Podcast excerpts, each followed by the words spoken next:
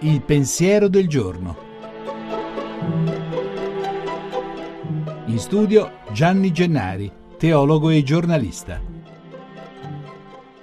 Oggi, nel Vangelo di Marco che si legge nelle chiese, si racconta che un cieco chiedeva l'elemosina per strada e quando gli dicono che passa quel Gesù di cui la gente parlava tanto, comincia a strillare: Gesù, figlio di Davide, abbi pietà di me. Si chiamava Bartimeo, cioè figlio di Timeo, e invocava pietà dal figlio di Davide. Beh, siamo tutti figli di un padre diverso, almeno finora, ma se cristiani sappiamo di esserlo anche di un padre unico per tutti. Dio creatore che ha mandato il figlio suo e fratello nostro, che si chiama Gesù, proprio quello che Bartimeo chiama strillando. Lo rimproverano, ma lui strilla ancora di più. Gesù lo sente, lo fa chiamare e gli dice: Va, la tua fede ti ha salvato. Quello vede di nuovo e lo seguiva lungo la via. Vede di nuovo, quindi era nato vedente. Anche noi in genere nasciamo con la vista degli occhi. Di recente Papa Francesco ha detto che tutti abbiamo l'occhio di carne, ma che c'è anche un altro occhio e l'ha chiamato occhio di cristallo quello dei nostri sogni di verità che rendono degna e giusta la vita di ogni giorno. Ecco allora la domanda per me e per te che mi ascolti. Lo abbiamo quest'occhio di cristallo per sognare un cammino in avanti per noi e per quelli che incontriamo ogni giorno in famiglia, sul lavoro, in viaggio? O abbiamo solo l'occhio di carne, magari con gli occhiali, e niente altro? E allora in fondo siamo e vogliamo restare ciechi.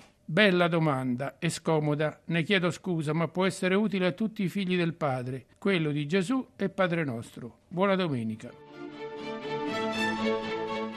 La trasmissione si può riascoltare e scaricare in podcast dal sito pensierodelgiorno.rai.it.